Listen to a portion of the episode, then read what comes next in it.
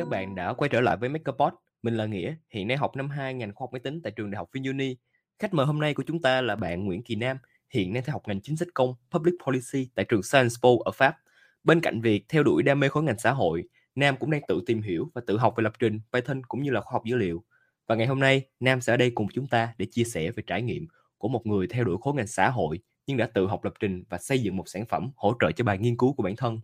Vậy thì để bắt đầu câu chuyện ngày hôm nay, Nam có thể giới thiệu đôi nét về bản thân của mình. À, được, à, chào mọi người. À, rất là vui khi mà có nghĩa ở đây để mời mình vào cái cuộc trò chuyện này. Hiện tại thì mình đang học tại Pháp và cụ thể là ngành là mình học về chính sách công thiên về kinh tế chút xíu. Và trong chương trình học của mình thì mình có hai năm cuối sang Hồng Kông để mình học về à, một chút về hệ thống thông tin nữa à, thì cái đam mê của mình lớn nhất đó là hiện tại mình làm rất là nhiều nghiên cứu cũng như là những cái dự án mình làm thì à, nó cũng đều có một cái khía cạnh gì đó liên quan tới chính sách công à, về các vấn đề xã hội tập trung chủ yếu vào những cái chủ đề về à, những người yếu thế trong xã hội. À, và cái phần thứ hai thì mình luôn cố gắng là tìm những cái dự án hoặc là những cái nghiên cứu mà nó có một cái khía cạnh nào đó mà nó thiên về à, một là dữ liệu hay là về công nghệ uh, thì những cái nghiên cứu của mình nó cũng liên quan tới những cái vấn đề như là làm sao để có một cái môi trường khởi nghiệp tốt hơn lành mạnh hơn. Uh, làm sao để có những cái công nghệ ứng dụng mà nó đổi mới trong những cái uh, vấn đề mà chính sách nó giải quyết như là biến đổi khí hậu hoặc là uh, có những cái mà những cái hệ thống giáo dục mà nó tốt hơn cho những cái um, phần của dân số mà bị yếu thế. Cái uh, uh, đó là một chút về bản thân mình qua những gì Nam tự giới thiệu thì mình có thể thấy bạn là một người rất có đam mê với chuyên ngành chính sách công cùng những câu chuyện rất là riêng và mình cũng được biết rằng là Nam rất mong muốn tạo ra ảnh hưởng tích cực đến giới trẻ ở các quốc gia đang phát triển. Vậy thì điều gì đã khiến Nam đam mê công việc này đến vậy? À, nói đơn giản ra thì tại vì mình sống ở Việt Nam lâu quá cho nên là à, mình có một cái attach mình có một cái sự uh, gọi là uh, thân thuộc với lại đất nước uh, và những cái quốc gia không chỉ là Việt Nam mà là những quốc gia đang phát triển nói chung là tại vì có một cái khoảng thời gian mà hai năm trước mình dành ra sau cấp 3 là mình ở Việt Nam để mình đi làm những cái công việc khác nhau. Và mình nhận ra là mình ở Việt Nam nhưng mà mình ở cái khu vực thành thị quá lâu ấy thì ở khu vực thành thị ở Hồ Chí Minh nó cũng Hồ Chí Minh Hà Nội và Đà Nẵng nó cũng khá là tiệm cận những cái quốc gia mà uh, chưa tiệm cận lắm. Nhưng mà mình có cảm giác là mình đang được sống trong một cái khu vực khá là phát triển của đất nước. Uh, nhưng mà khi mà mình dành ra hai năm để mình làm ở những uh, tổ chức khác nhau bao gồm là những tổ chức NGO hoặc là những cái tổ chức phi chính phủ và cũng có tổ chức của chính phủ luôn thì mình nhận ra là Việt Nam vẫn là một quốc gia đang phát triển và mình vẫn có rất là nhiều um, vùng nông thôn mà nền kinh tế của họ phụ thuộc vào nhiều cái lĩnh vực khác nhau chứ không chỉ là dịch vụ như là thành phố Hồ Chí Minh. Ví dụ như là có rất là nhiều uh, ngành công nghiệp uh, mà sản xuất sản xuất uh, vật liệu thô như là thép hoặc là những ngành uh, nông nghiệp hoặc là những ngành du lịch là những cái mà uh, trước đây mình thấy Hồ Chí Minh mình không để ý tới nhưng mà nó là một cái vấn đề mà rất là cần được quan tâm. Vậy nhiên là cái mà nó thu hút mình nhất không phải là những cái chủ đề này mà nó là về con người mà cái yếu tố con người mà nó nằm trong những cái chủ đề này là như thế nào thì khi mà mình tiếp xúc với lại uh, những cái bạn mà cũng bằng tuổi mình hoặc là những cô chú mà lớn hơn mình nhưng mà đến từ một cái vùng mà rất là khác mình thì mình hiểu được là ở Việt Nam mình cái dân số nó 60 phần trăm vẫn là sống ở nông thôn thì họ có những cái quan điểm và những cái góc nhìn rất là khác về những cái vấn đề khác nhau trong xã hội và nếu như mà Việt Nam mình phát triển thì tất cả mọi người cũng phải phát triển lên cho nên là mình nghĩ là mình phải hiểu được những cái quan điểm đó và giúp họ giải quyết được những cái vấn đề của họ để mà họ có thể uh, phát triển song song với lại cái khu vực thành thị. Và cái suy nghĩ này nó cũng áp dụng uh, trên cả cái mức độ toàn cầu luôn. Tức là những quốc gia đang phát triển thì uh, họ cũng phải nên được đóng góp vào cái phần phát triển chung của toàn cầu chứ không phải là chỉ có những quốc gia đã phát triển rồi không cho nên là đó cũng là một cái phần lý do mà khi mà mình tiếp cận những cái chủ đề phát triển hay là mình làm nghiên cứu ấy, thì mình rất thích những cái chủ đề về công nghệ. Tại vì công nghệ nó là một cái phương tiện để giúp cho các quốc gia đang phát triển có thể đuổi kịp với lại những quốc gia đang phát triển. Vậy theo Nam thì công nghệ sẽ đóng một vai trò vô cùng quan trọng trong việc giúp thu hẹp khoảng cách giữa các quốc gia đang phát triển và đã phát triển. Và qua câu trả lời của Nam thì mình cũng có thể thấy là nhờ những trải nghiệm khác nhau qua 2 năm ở Việt Nam mà Nam đã có được những góc nhìn rất là mới lạ và sâu sắc theo mình được biết thì Nam cũng đã có kinh nghiệm làm trong một số tổ chức và công ty khác nhau, ví dụ như là Đoàn Thanh niên Thành phố Hồ Chí Minh hoặc là Vingroup với vai trò là thực tập sinh Public Policy and Strategy. Vậy thì không biết Nam có thể chia sẻ một tí về cái trải nghiệm làm việc thú vị này? Thì hồi mà mình làm ở thành đoàn là khoảng vào uh, nửa sau của năm ghép year đầu tiên của mình thì uh, lúc đó mình vừa từ Hà Nội và vừa làm xong một cái dự án uh, phi lợi nhuận về trước đó thì mình chỉ có tất cả trải nghiệm của mình nó xung quanh cái công việc và làm về phi lợi nhuận và làm về phát triển cộng đồng ấy. Cho nên là mình à, lúc đó mình lại nghĩ là mình muốn tìm một cái trải nghiệm gì đó mới nó cũng liên quan tới cái vấn đề xã hội uh, và có thể là phát triển giới trẻ. Uh, nhưng mà nó khác một chút xíu thì mình mới nghĩ tới chuyện là tại sao mình không vào thành đoàn làm. Tại vì thành đoàn là nằm ở khu vực công và cũng có những cái quy trình mà nó rất là theo phong cách của nhà nước. Thì đó là lý do mà rất là nhiều người không thích vào cái môi trường đó làm à, tuy nhiên thì mình lại nghĩ là đó là một cái môi trường mới và nó khá là hay. Như là một, một số cái ví dụ là kiểu phải đi nhậu này kia để nói chuyện với đối tác hoặc là à, kiểu như à, đi thông thường xong một cái dự án thì mọi người hay đi ăn với nhau thì tụi mình đi uống bia à, và được bao. Xong rồi nếu như mà say xỉn đi về thì có thể nói là em quen biết ông này ông kia. Xong rồi thì nó khá là và kiểu như là tại vì mình cũng được làm về chủ đề về phát triển khoa học ấy. À, nó là trung tâm phát triển khoa học trẻ của thành đoàn. Cho nên là kiểu uh, mọi người trong đó các anh chị cũng khá là trẻ và nó không có sự năng động nhất định. Uh, thì mặc dù là thành đoàn là cái chỗ lớn hơn cho nên là có những cái quy trình này kia tụi mình không có được sáng tạo quá. Nhưng mà khi mà mình làm ở trong một cái chỗ mà có nhiều người trẻ như vậy thì mình thấy là các anh chị rất là dễ thương và cũng khá là giúp đỡ lẫn nhau. Và uh, cũng thật sự là rất là quan tâm đó là cái chủ đề mình làm đó là đem những cái cuộc thi những cái uh, chiến dịch truyền thông về STEM cho học sinh và sinh viên trên uh, cả nước. Uh, và thật ra nếu mà không biết thì cái trung tâm là cái trung tâm mà tổ chức cái cuộc thi gì mà Eureka là cái cuộc thi mà khoa học và sinh viên lớn nhất Việt Nam thì mình cũng khá là hứng thú với lại uh, những cái chủ đề đó. Mặc dù nó có những cái chậm nhưng mà mình cảm giác như là uh, nếu như mà có nhiều người vào cái môi trường đó hơn thì nhiều người trẻ hơn thì nó sẽ đóng góp được cái môi trường công nhiều hơn để phát triển trong bất kỳ lĩnh vực nào và cụ thể là khoa học công nghệ. Còn cái thời gian mà về uh, sau đó khoảng một năm thì mình có ra Hà Nội và mình uh, được kết nối với lại một chị uh, làm về uh, phát triển quốc tế trong uh, tập đoàn Vingroup thì mình kết nối với chị đó trên mạng xã hội và uh, mình xin việc chị đó thì chị đã cho mình vào làm kiểu như assistant của chị luôn. Uh, và mình được làm về những cái chủ đề rất là hay. Lúc đó là cái uh, lĩnh vực mà Vingroup đang tập trung vào là phát triển xe hơi điện.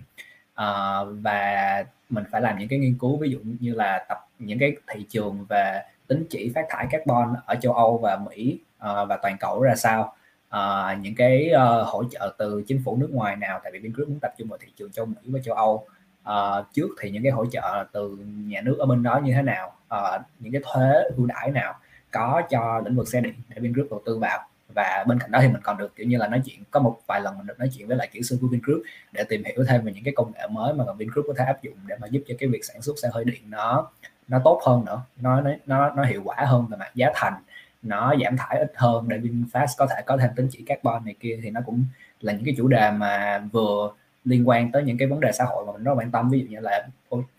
biến đổi khí hậu uh, mà nó cũng vừa một chút liên quan tới công nghệ là một cái chủ đề mà mình cũng đang lúc đó là mình đang kiểu như là cực kỳ hứng thú luôn. Và trong một cái môi trường như là Vingroup là mặc dù Vingroup là tập đoàn rất là lớn nhưng mà tại vì mình được làm trực tiếp với chị sếp đó mà sếp của chị sếp đó là phó chủ tịch của tập đoàn Vingroup cho nên là kiểu mọi thứ rất là nhanh đấy mình nghĩ là nếu như mà nó ở một cái level thấp hơn thì nó sẽ rất là chậm thì nó sẽ chán hơn nhưng mà mình là mình cực kỳ may mắn khi mình được trong một cái môi trường nhanh như vậy. Cảm ơn Nam về những chia sẻ của mình. Nhân tiện nhắc về quá trình Nam làm research về xe điện tại Vingroup thì mình cũng muốn hỏi thêm một tí là Nam cảm thấy thế nào về tiềm năng phát triển xe điện của Vingroup? À,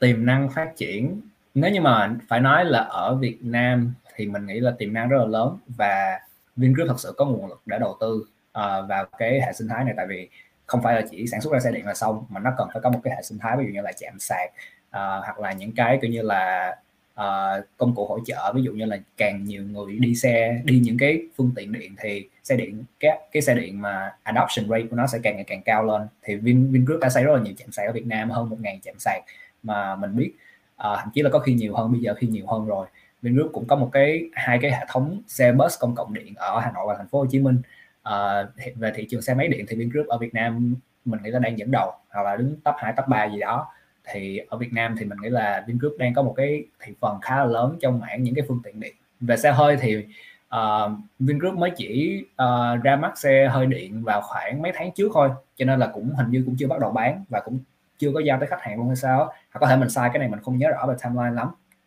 Uh, tuy nhiên thì mình biết là Vingroup đã có những cái ra mắt rất là lớn trên uh, toàn thế giới. Tại vì thị trường chính của xe điện của Vingroup là ở uh, Mỹ và ở châu Âu và cũng ra mắt này nọ rồi. Uh, ở, ở hai cái thị phần này mình nghĩ là Vingroup đang kiểu như là cố gắng cạnh tranh trực tiếp với lại những ông lớn trong ngành xe điện luôn. Ở ở Mỹ thì là Tesla kiểu như là ở châu Âu thì uh, đang muốn cạnh tranh với lại uh, NIO của Trung Quốc. Uh, thì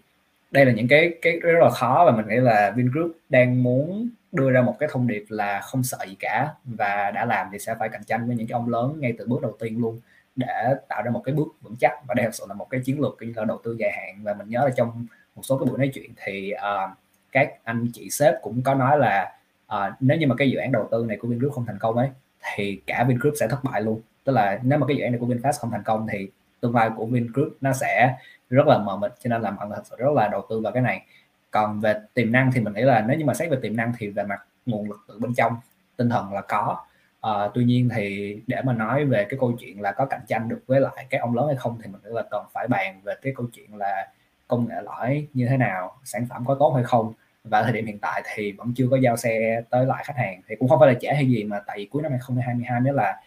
uh, cái hạn mà đã được hứa thôi thì mình nghĩ là lúc mà khách hàng tiếp cận được với mẫu xe thì họ sẽ đánh giá thì mới có những cái phản hồi. À, tuy nhiên thì mình nghĩ là mình khá là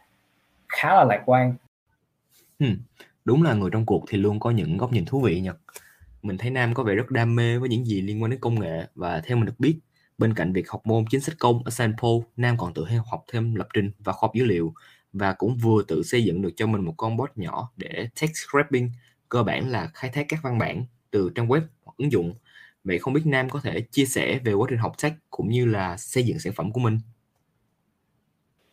Ừ, được. Thì hiện tại nếu mà nói chính thức ra thì mình chỉ bắt đầu học một cách nghiêm túc từ khoảng 2 tháng trước mà thôi. Tức là sau cái thời gian mà mình xây dựng được cái con bot đó thì mình mới bắt đầu học nghiêm túc. Chứ trước đó thì mình giống như kiểu mình lên YouTube để mình mình muốn làm cái gì thì mình mở đại. Ra đó cũng là cách học theo kiểu như là học theo project base học theo dự án mình muốn làm gì mình học cái đó thì nhưng mà nó không có kiểu như là có cái cấu trúc lắm cho nên là hiện tại thì giờ mình đang học cấu trúc hơn. Thì nói ngắn gọn qua về cái quá trình học của mình thì cũng rất là đơn giản mình học uh, mình học theo một cái kiểu là tại vì mình biết là mình có rất là ít cái kiến thức nền tảng cho nên là mình phải học từ những cái dễ nhất. Uh, và tại vì mình không có nhiều thời gian cho nên là mình phải học theo một cái cách gì đó mà nó rất là đều đặn theo từng ngày thì mình học những cái khóa cơ bản nhất à, mình học khoảng 3 khóa hiện tại là mình đang học khoảng 3 khóa một khóa về dữ liệu một khóa về Python. Nói chung chứ không phải là là dùng để phân tích dữ liệu không và một khóa là mình học về à, những cái cấu phần của computer science khoa học giữa máy tính thì nó có những cái gì. Thì mỗi ngày mình dành ra khoảng 30 phút cho mỗi khóa để mình học và mình cố gắng làm đều đặn như hàng ngày. Nhưng mà hiện tại thì đang uh,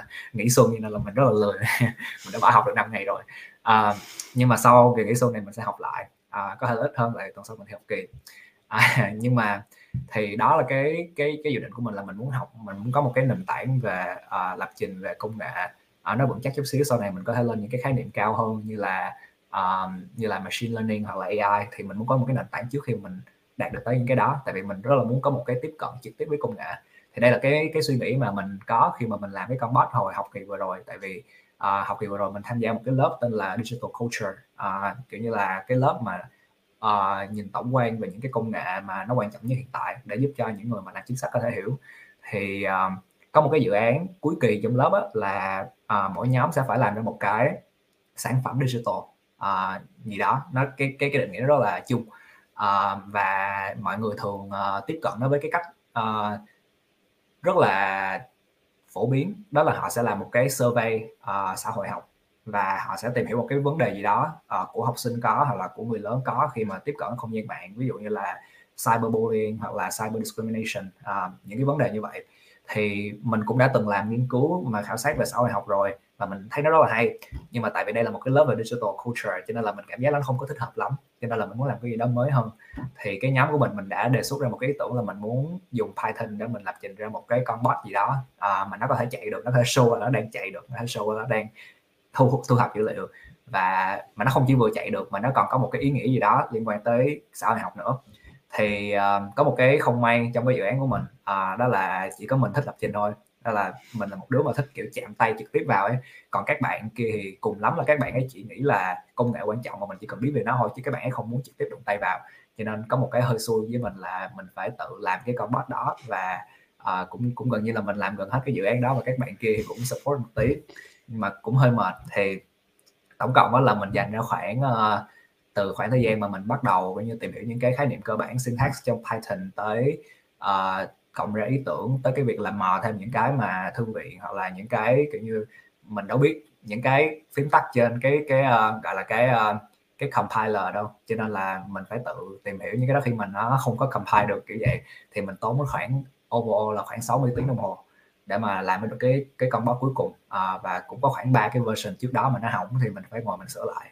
À, thì đó đó là cái overall về cái cái quá trình mà mình làm ra được cái cái con cái con bot đó. Thì cuối cùng nó là một cái con bot mà à, dùng để text script trên TikTok cụ thể là TikTok. Nhưng mà tại vì cái phương pháp mình dùng ấy đó là mình không có kết nối nó với API của TikTok. À, cho nên là con bot này nếu như mà mình điều chỉnh những cái tọa độ của nó lại thì nó có tọa độ để nó biết là nó lấy text từ đâu trên cái màn hình của máy tính ấy thì nó có thể dùng trên bất cứ cái trang mạng xã hội nào. À. Wow 60 tiếng với mình thì thật sự là một khoảng thời gian không quá dài, đặc biệt là với một người vừa tiếp xúc với những khái niệm về lập trình hay là khoa học máy tính chẳng hạn. Nên thật sự là mình rất rất ấn tượng với con bot của Nam. Nhìn chung thì Nam đã code ra một con bot để hỗ trợ việc text scrapping trên những trang mạng xã hội, dựa vào tọa độ của chúng để định vị và dùng những phần text đó để làm một bài dự án về digital culture cho khóa học vừa rồi mà mình cũng tò mò một chút không biết Nam có thể kể cho tụi mình nghe về kết quả của bài nghiên cứu đó. Nó đúng đúng là ngay từ đầu là mình đã tiếp cận cái bài này như một cái hướng cái nghiên cứu rồi tại vì mình biết là có khá là nhiều nghiên cứu trong ngành xã hội học mà sử dụng text scraping à, thì cái cái ý tưởng của mình đó là mình sẽ có hai con bot. À, mình có hai tới hai con bot lận. Con bot thứ nhất là con bot để exposure tức là nó giống như là treatment group vậy thì trong trong nghiên cứu thì có có nhóm treatment và nhóm control đúng không? Nhưng mà trong nghiên cứu mình không có nhóm control chỉ có nhóm treatment thôi hay là hơi weird. Ừ. à, mình cho con hai con bot này chạy trên bốn cái tài khoản khác nhau. À, cái con bot thứ nhất là exposure bot thì nó sẽ trên mỗi tài khoản nó sẽ search một cái nhóm từ khóa mà được định sẵn trước bởi mình để mà nó xem hết tất cả những cái video trong cái nhóm từ khóa đó. À, không phải tất cả mà xem khoảng 500 cái video uh, trên cái nhóm từ khóa đó để cái ý tưởng của mình là khi mà nó xem những cái video này nhiều thì cái thuật toán của TikTok sẽ tự nhận ra là con bot này nó đang rất thích cái nhóm từ khóa này à, thì bốn cái nhóm từ khóa mà mình định ra trước là nhóm từ khóa về giải trí à, về học tập về những cái nhóm từ khóa về uh, phong trào xã hội. Và cái phong trào cụ thể mình định ra là feminism phong trào nữ quyền. Và từ cuối là những nhóm từ khóa độc hại có thể liên quan tới những cái uh, nội dung người lớn hoặc là những cái nội dung về thuốc phiện này kia vân vân nghiện ngập. Thì uh, con bot thứ hai á, khi khi mà bốn cái tài khoản đó đã đã kiểu như là uh, xem rất là nhiều video trong bốn nhóm từ khóa rồi thì con bot thứ hai nó sẽ lên cái for you page là cái main page chính của TikTok uh, để mà nó xem tất cả những cái video trên đó. Và mình sẽ thu thập tất cả những cái description của tất tất cả những cái miêu tả của những cái video mà nó xem và uh, bao gồm cả những cái hashtag mà nó nằm trong đó luôn. Và mình sẽ thu thập được xem là uh, trong những cái video mà nó xem những cái for you page á, thì nó có cái sự khác nhau như thế nào về cái phần trăm video mà có nội dung tương ứng với lại cái nội dung của cái hashtag mà mình đã cho cái con bot đó nó expose to từ trước đó? Thì cái kết quả mà mình có được ấy là um, trong khoảng 1.000 video mà mỗi con bot nó, mình thu thập ra khoảng dữ liệu của khoảng uh, uh, 5.000 cái video khác nhau thì 5.000 cái description khác nhau thì chia ra cho bốn con. Thì trong trong khoảng mỗi con ấy uh, cái con bot mà nó xem cái nội dung giải trí á, thì nó được recommend nhiều nhất uh, trên cái for you page à, và cái nội cái cái phần trăm mà nó chiếm cái nội dung giải trí nó lên tới tận hơn 60 phần trăm. Tức là trong khoảng hơn 1.000 cái video mà nó xem thì khoảng hơn 600 cái video là nó liên quan tới giải trí rồi trước đó. À, tuy nhiên thì cái này cũng không ngạc nhiên lắm tại vì à, mình à, có một cái ai cũng có một cái gọi là định kiến sẵn là TikTok là một cái chỗ mà để xem để giải trí để giết thời gian. Thì cái này mình cũng không ngạc nhiên tại vì nội dung giải trí nó cũng có thể được nghĩ là nó gây nghiện nhiều nhất. Và TikTok có thể dùng cái chiến thuật này để thu hút người xem và uh, tối đa hóa cái giờ xem của người ta à, cái cái phần thứ hai á, là cũng hơi ngạc nhiên mình cũng hơi ngạc nhiên đó là khoảng 10 cái con bot mà nó xem nội dung về học tập á, thì nó chiếm cái nội dung mà nó được recommended ở trên for you page nó chiếm tới 12 phần trăm. À, cái nội cái nội dung của con bot mà nó xem về um, nội dung mà kiểu độc hại á, thì nó chiếm khoảng 6 phần trăm và cái nội dung mà nó về phong trào xã hội thì nó chỉ chiếm có hai phần trăm thôi là ít nhất mà gần như mình đếm là không có luôn. À, thì nó show ra nó show ra một vài cái thứ hay ho tại vì mình có dựa cái ý tưởng này dựa trên một số cái nghiên cứu trước đó. À, có một số cái nghiên cứu trước đó cho thấy là TikTok nó có rất là độc hại tại vì nó giới thiệu cho trẻ em những cái video độc hại thì mình thấy là cái ảnh hưởng nó cũng không quá lớn. À, tại vì cái phần trăm mà nó được kiểu sau khi mà mình đã xem rất là nhiều video độc hại trên cái con báo rồi thì cái phần trăm mà nó giới thiệu những video độc hại tới với mình thì nó cũng chỉ chiếm có sáu phần trăm mà thôi. Nên là nó cũng có nhưng mà nó không quá lớn như là được định hình trước đó. Um, về phần học tập thì mình cũng thấy là khá ngạc nhiên khi mà học tập đứng thứ ba mặc dù là cái khoảng cách nó cũng rất là lớn đúng không? 12 phần trăm đến 60 phần trăm rất là lớn nhưng mà cũng có thể thấy rất là nhiều người dùng TikTok để học tập. Nhưng mà cái buồn nhất đối với mình tại vì mình học về xã hội ấy, cho nên là mình học về kiểu các phong trào về chính trị hoặc là nữ quyền rất là nhiều. À, nhưng mà nó chỉ chiếm có hai phần trăm thôi. Và nếu như mà mình nhìn kỹ lại thì gần như nó không có à, gần như không có luôn. Tức là nó nó có những cái nó nó nó within margin of error tức là nó có thể là kiểu lỗi có những cái keyword mà nó không phải là thuộc về nữ quyền nhưng mà nó cũng pick up là là nữ quyền thì, thì nó chiếm hai phần trăm. Ừ. ừ. thì cái kết quả chắc là overall à, chắc là bạn sẽ hỏi luôn về cái kết quả là cái bài được đánh giá cao hay không thì nó được đánh giá khá là cao. Tại vì uh, cái bài đó thầy rất là thích. Ngay từ cái ý tưởng là mình dùng Python để mình làm thầy rất là thích rồi thì mình được điểm cao nhất lớp cái bài đó nghe không thì chắc cũng đủ ấn tượng rồi nên chắc mình cũng không có gì để bàn thêm về nghiên cứu này cả. Mình có thể thấy là qua bài nghiên cứu nam đã có được khá khá trải nghiệm về xây dựng một sản phẩm công nghệ. Vậy thì theo nam việc tìm hiểu về công nghệ hay học về lập trình đã giúp nam những gì bên cạnh ngành học chính của bản thân?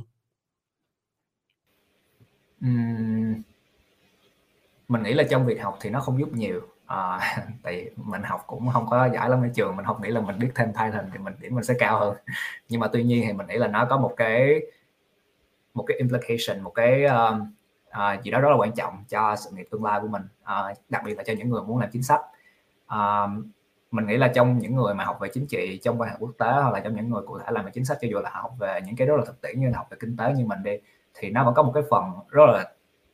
rất là xa cách so với lại một cái lĩnh vực rất là quan trọng trong xã hội bây giờ là công nghệ hay là trong lĩnh vực tư. À, trong trường của mình thì đa số các bạn là cho dù các bạn đã thích khu vực tư nữa thì các bạn ấy muốn làm cho các tập đoàn mà liên quan tới consulting nhiều hơn là thiên về tài chính thiên về tiền bạc. À, nhưng mà gần như là không có ai cả mà muốn làm trực tiếp về lĩnh vực công nghệ. Mà theo quan điểm của mình á, thì đây là một cái lĩnh vực rất là quan trọng và chính sách cũng là một cái lĩnh vực rất quan trọng đúng không? Thì những cái lĩnh vực quan trọng với nhau thì mình đã có một cái, cái góc nhìn mà liên ngành. Để khi mà mình liên kết nó lại được với nhau thì à, mình có thể tạo ra ảnh hưởng lớn hơn ví dụ như là sau này mình có suy nghĩ là mình sẽ làm việc trong tương lai ấy, thì mình nghĩ là nếu như mà mình đi làm theo hướng chính sách thì mình có thể là một nhà nghiên cứu một nhà tư vấn cho chính sách của một uh, khu vực đang phát triển ra trên thế giới về câu chuyện là làm sao để mình có thể tạo ra được mình có thể tạo ra được cái môi trường mà nó ươm mầm được công nghệ ươm mầm được tài năng trong cái lĩnh vực này. Hoặc là sau này tại vì mình cũng rất là muốn hands on mình rất là muốn đụng trực tiếp vào công nghệ thì mình có thể làm một, trong một cái bộ phận R&D của một cái startup công nghệ nào đó thì uh, mình có thể chạm được vào những cái công nghệ mới mình trải nghiệm trực tiếp là cái quá trình mà tạo ra một cái sản phẩm nó như thế nào. Thì mình nghĩ là ở các các nước đang phát triển nói chung thì cũng có mặc dù nó là phần thiểu số nhưng mà các startup công nghệ các nước đang phát triển nói chung ấy uh, có rất là nhiều uh, tiềm năng trong cái lĩnh vực đó. Nếu như mà họ có thể tạo ra được một cái công nghệ uh, gì đó mới thì nó sẽ là một cái gọi là cái gương điển hình cho những cái thế hệ sau của họ nói theo nó là một cái kiểu một cái spark một cái ngọn lửa gì đó để có thể như là build cái có thể như xây dựng cái phong trào phát triển này nó nhiều hơn và nó tới được nhiều người hơn người đặc biệt là người trẻ trong những quốc gia này. Ừ, thì mình nghĩ là cái đó rất quan trọng kiểu mình mình nhưng mà có một cái mà cũng cần phải nói rõ là à, đối với mình là mình là người xuất phát từ chính sách mình đang tìm hiểu về công nghệ à, và mình là một cái người trong cái vị thế là một người hiểu khá là sâu về cái lĩnh vực chính sách rồi thì mình bắt đầu tìm hiểu về công nghệ là mình và những người mình trong cái ngành của mình đó thì mình biết là họ có rất là nhiều cái gọi là uh, rào cản để mà họ tiếp xúc với một cái ngành khác hoàn toàn khác mà họ mà muốn đặc biệt là muốn đi sâu vào nữa. Thì bất cứ trong cái ngành nào cũng vậy thôi không phải là chỉ ngành chính sách của mình mà mình đang làm trong một cái uh, tổ chức tên là uh, European Young Engineers. Thì mình làm với những người mà học kỹ sư trong đó và những người đó là họ đang muốn tiếp cận với một chính sách như mình tức là họ giống như là họ ngược lại của mình vậy thì mình biết là họ cũng đang có những cái rào cản nhất định tại vì cái sự gọi là đại diện của họ trong ờ, ngành chính trị của mà ngành chính sách của châu Âu họ rất là thấp và họ đang muốn thay đổi điều đó. Thì cũng giống như mình là mình đang muốn thay đổi một cái khái niệm là những người mà làm công nghệ thì uh, mình đang muốn tham gia vào cái lĩnh vực công nghệ đó để mình có thể có được cái nhìn lại cái nhìn xã hội trong khi mày làm công nghệ là như thế nào. Thì khi mà sau này mày có những cái công nghệ mới thì đúng là cái công nghệ đó nó sẽ thực sự là nó phục vụ vào uh, những cái mục đích mà tạo ra tác động xã hội những cái uh, vấn đề mà nó ảnh hưởng tới những người dân uh, những cái người uh, uh, những cái những cái thành phần yếu thế trong xã hội. Uh, thì mình muốn có một cái cái nhìn như vậy khi mà mình tìm hiểu về công nghệ. Qua câu chuyện của Nam vừa kể thì mình cũng thấy được là rõ ràng có một sự phân hóa nào đó giữa chính sách và công nghệ cũng như là một rào cản cho việc tiếp cận lĩnh vực mới từ cả hai phía. Thì vậy dưới góc nhìn của những người học khối ngành xã hội và đã có kinh nghiệm tiếp xúc với lĩnh vực công nghệ thì Nam có lời khuyên gì cho những bạn cũng từ khối ngành xã hội và muốn bắt đầu học lập trình hay là công nghệ thông tin? mình nghĩ có một cái khá là hay của công nghệ là hay đặc biệt không phải là hay của tất cả công nghệ nhưng mà đặc biệt là kiểu công nghệ thông tin ấy kiểu như làm về software phần mềm này nọ thì tất cả mọi thứ đều có để được học online cả à, và cá nhân mình nghĩ nếu như mà bạn bắt đầu từ một cái gì đó rất là dễ kiểu siêu dễ luôn kiểu uh, học nếu như mà bạn chỉ học syntax của Python thôi chẳng hạn thì nó siêu dễ à, học kiểu chắc học tuần là xong tuần là còn hơi bị lâu ấy. thì mình nghĩ là cái nguồn lực online để để học những cái này nó đều có sẵn cả thậm chí là mình tìm được những cái uh, những cái gọi là bibliography mà nó list ra tất cả những cái course mà bạn cần phải học để có được một cái bằng trong uh, khoa học máy tính thì mình cũng đang đi theo những cái recommendation đó cũng có những cái communities online để mà bạn discuss với nhau để nếu mà bạn tự học ấy thì bạn có thể thảo luận với họ. Thay vì là uh, tại vì bạn thiếu một người thầy giáo để hướng dẫn cho mình mà thì thì đó là một cái mà mình nghĩ nó rất là dễ tiếp cận đặc biệt đối với công nghệ. Nó khác với các ngành khác ví dụ như là những cái ngành mà liên quan tới triết học này nọ thì nó đòi hỏi bạn cần phải đọc những cuốn sách rất là dài hoặc là cần phải đọc nghiên cứu từ sớm. À, trong à, chứ chứ nó rất là hiếm những cái nguồn mà kiểu như là đơn giản hóa nội dung. Trong khi đối với công nghệ thông tin thì mình nghĩ là nó có khá là nhiều cái nguồn học để mà đơn giản hóa nội dung. Như vậy mà nó nó nhiều rất là nhiều tại vì cũng yếu tố thị trường này nó nó, nó ưu tiên cái phần đó hơn. À, thì đó là cái thứ nhất thì mình nghĩ là mình chỉ cần làm một chút uh, gọi là nghiên cứu xem là cái hướng tự học là gì. Uh, mình thu thập những cái nguồn lực đó để mình học. Uh, và cái thứ hai á, mà mình nghĩ là một cái lời khuyên mà mình cũng đang áp dụng luôn mình đang cố gắng tập áp dụng bây giờ là các bạn học từ từ à, không cần phải học nhiều tại vì mình học 8 tiếng một ngày trên trường và mình còn những cái dự án khác nữa cho nên là mỗi ngày mình chỉ dành ra khoảng 3 tiếng đồng hồ để học thêm những cái mà nó liên quan à, tới công nghệ thôi và mình có học thêm những cái khác nữa. Nhưng mà công nghệ thì mình dành ra khoảng một tiếng rưỡi mỗi ngày để mình học. Nếu như mà bạn dành ra khoảng một tiếng rưỡi mỗi ngày để bạn học đó, thì mình học ba khóa khác nhau. Còn thì bạn dành ra mỗi ngày mỗi ngày mỗi ngày thì kiểu như là nó gọi là không thể nào tránh khỏi được là bạn sẽ học hết những gì mà bạn cần phải học á. Và cháy mình mình có nhớ là mình có một cái thấy một cái estimate là nếu như mày muốn học hết 4 năm để có được cái bằng khoa học máy tính mà mày tự học á mà mày dành ra khoảng 2 tiếng đồng hồ mỗi ngày để mày học á thì ờ, có khi là mày học xong được trong vòng khoảng 3 năm. Tức là kiểu thấp hơn cả uh, thấp hơn cả một cái kiểu như là một cái degree bình thường. Tại vì một cái lý do đơn giản là mày được chọn những cái mà mày muốn học thì mày có thể bỏ bớt đi những cái mà mày không cần. Uh, để để có thể có được một cái vị trí trong một cái lĩnh vực mà mày muốn học thôi. Ví dụ như mình học về machine learning thì mình chỉ cần học về đó thôi. Có khi nó chỉ tốn 2 năm thôi chứ không không tới nổi 3 năm. Chắc là 3 năm là một năm thứ nhất là dành cho mấy đứa beginner chưa biết gì để để có foundation. Ừ, thì mình nghĩ là nếu như bạn chia ra mỗi ngày có một cái commitment đủ cao để học đủ một tiếng rưỡi hoặc là thậm chí là một tiếng thôi cũng được nếu bạn quá bận um, thì mình nghĩ là nó sẽ pay off in the long run ừ thì cảm ơn Nam rất nhiều về những chia sẻ thú vị vừa rồi. Dưới góc độ là một sinh viên ngành khoa học máy tính thì mình khá đồng tình với những kinh nghiệm mà Nam vừa chia sẻ về việc tiếp cận kiến thức hoặc là phân bổ thời gian. Hoặc như nãy Nam cũng có đề cập thì việc học theo project, project based learning cũng là một cách tiếp cận khá hiệu quả cho các bạn mới nhập môn. Vì từ trải nghiệm thực tế của mình thì mình cũng cảm thấy là việc học kiến thức chay rất chi là khó nhớ và bằng việc thực hành thì mình sẽ có thêm một góc nhìn thực tế hơn. Đúng rồi. Tuy nhiên thì những kiến thức này cũng phải được củng cố bằng việc học một cách có hệ thống, có trình tự ngay sau đó. Yeah, đó là cái góc nhìn từ phía mình. Thì một điều chắc chắn mà ai cũng nhận ra khi nghe Nam chia sẻ là Nam có thể quản lý thời gian và công việc rất tốt. 11 tới 12 tiếng một ngày thì rất chi là kinh khủng và mình cũng không tưởng tượng ra được. Vậy bằng cách nào thì Nam đã xử lý được khối lượng lớn công việc như thế và vẫn duy trì được hành tích học tập? Mình thật sự rất là tò mò không biết Nam có thể chia sẻ một vài kinh nghiệm cũng như công cụ ấy thời gian cho các bạn thính giả của chúng ta ngày hôm nay để chúng mình có cùng tìm hiểu về chủ đề này đi. À, cái này thì mình nghĩ là mình có hai thứ để chia sẻ. À, hai thứ mà quan trọng nhất mà mình nghĩ là mình có được thứ nhất là to do list nhưng mà không phải là bất kỳ cái to do list nào à, mà mình kết hợp to do list với lại Kanban board thì nếu mọi người biết Kanban board là kiểu yes. Trello rồi có những cái to do rồi doing rồi done này nọ nhưng mà mình không thích xài Trello tại vì nó nó bị limited rất là nhiều thứ. Thì cái cái format mà mình dùng là Notion và cái system mà mình dùng nó có tên là Getting Things Done. Thì nếu mà bạn search cái từ Getting Things Done Notion thì nó sẽ ra rất là nhiều thêm đến nó có một cuốn sách để để nói về chủ đề này luôn. Nhưng mà basically nó là một cái hệ thống database rất là phức tạp. Uh, phức tạp ở bên back end thôi chứ front end thì nó rất là dễ hiểu. Uh, thì nó cũng là bạn define những thứ mà bạn to do rồi bạn có một cái doing rồi bạn có cái done nhưng mà nó sẽ có nhiều cái level mà nó chi tiết hơn Trello rất là nhiều. Ví dụ như là uh, mình có thể dùng cái data mình mình chỉ dùng một cái database duy nhất cho tất cả cái này thôi trong Notion. Và mình có thể chia cái database này dựa trên cái filter theo tag á. Mình có thể chia ra là uh, cái things done này là nó phụ thuộc vào nó nó rơi vào trường học hay là nó rơi vào dự án nào. Mình mình chia ra tất cả các dự án và mình có thể view theo từng cái dự án cụ thể để nó rõ ràng hơn. Mà không chỉ như vậy mình còn chia theo thời gian tức là cái nào thì mình làm theo buổi sáng buổi chiều rồi cái nào mình làm trong ngày mai này nọ. Là nó nó rất là tiện và nó giúp mình focus tại vì nó có cái filter rất là tiện thì nếu mà bạn muốn tìm hiểu thêm rất là khó để mình nói miêu tả được cái hệ thống đó nhưng mà bạn có thể search cái keyword là getting things done mình xài nó được hơn năm rồi và mình không nghĩ là mình sẽ đổi sang bất cứ một cái hệ thống nào nữa. Uh, cái thứ hai á, là mình nghĩ là cái công công chuyện cái công việc là về làm sao để manage được nhiều thứ cùng một lúc ấy. Thì thật ra thì mình cũng đang cố gắng khá là ambitious mình mình đang set một cái target cho bản thân là một ngày mình muốn làm được mình muốn làm việc được khoảng 12 tiếng đồng hồ bao gồm cả việc học việc uh, làm dự án uh, và việc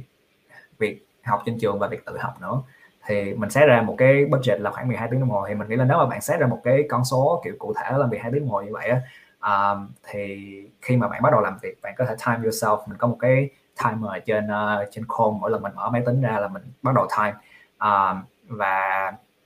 và mình time mình estimate được là đối với mỗi thể loại công việc ví dụ như học trên trường thì mình muốn mỗi ngày mình làm bao nhiêu thì mình estimate là mỗi ngày mình làm khoảng 6 tiếng đồng hồ. Đối với việc tự học thì mình làm khoảng 3 tiếng đồng hồ. Và mình còn lại thì mình còn khoảng 3 tiếng đồng hồ cho những cái dự án khác. Thì mình cố gắng stay within the budget tức là hết thời gian thì ngừng lại để ngày hôm sau mình sẽ làm tiếp câu chuyện đó. Chứ mình không có cố gắng gọi là um, làm thêm hoặc là làm dồn. Mặc dù là mình vẫn làm dồn tại vì tại vì kiểu lười này nọ à, nhưng mà nếu như bạn có một cái time budget như vậy và kết hợp với việc là bạn phải giữ sức khỏe nữa tại vì làm việc 12 tiếng một ngày đó là mệt đồng ý vì là bạn phải ngủ đủ 7 tiếng một ngày. À, bạn phải coi như là take breaks uh, uh, occasionally thì mình thường là mình làm khoảng 45 phút là mình sẽ take 5 minute break. Uh, và mình ngủ trưa uh, mình ngủ trưa khoảng 20 phút rồi mình ăn uống đầy đủ uống uống nước rất là nhiều này nọ là kiểu mình set một cái ambitious goal thì mình phải có một cái health đủ mạnh để để achieve được cái đó thì đó là cái lời khuyên thứ hai của mình ừ.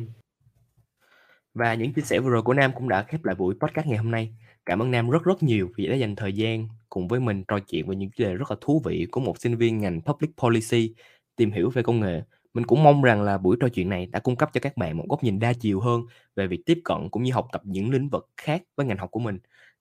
Podcast ngày hôm nay đã đến đây là kết thúc và cảm ơn các bạn thính giả đã dành thời gian lắng nghe. Hẹn gặp lại các bạn trong các tập tiếp theo.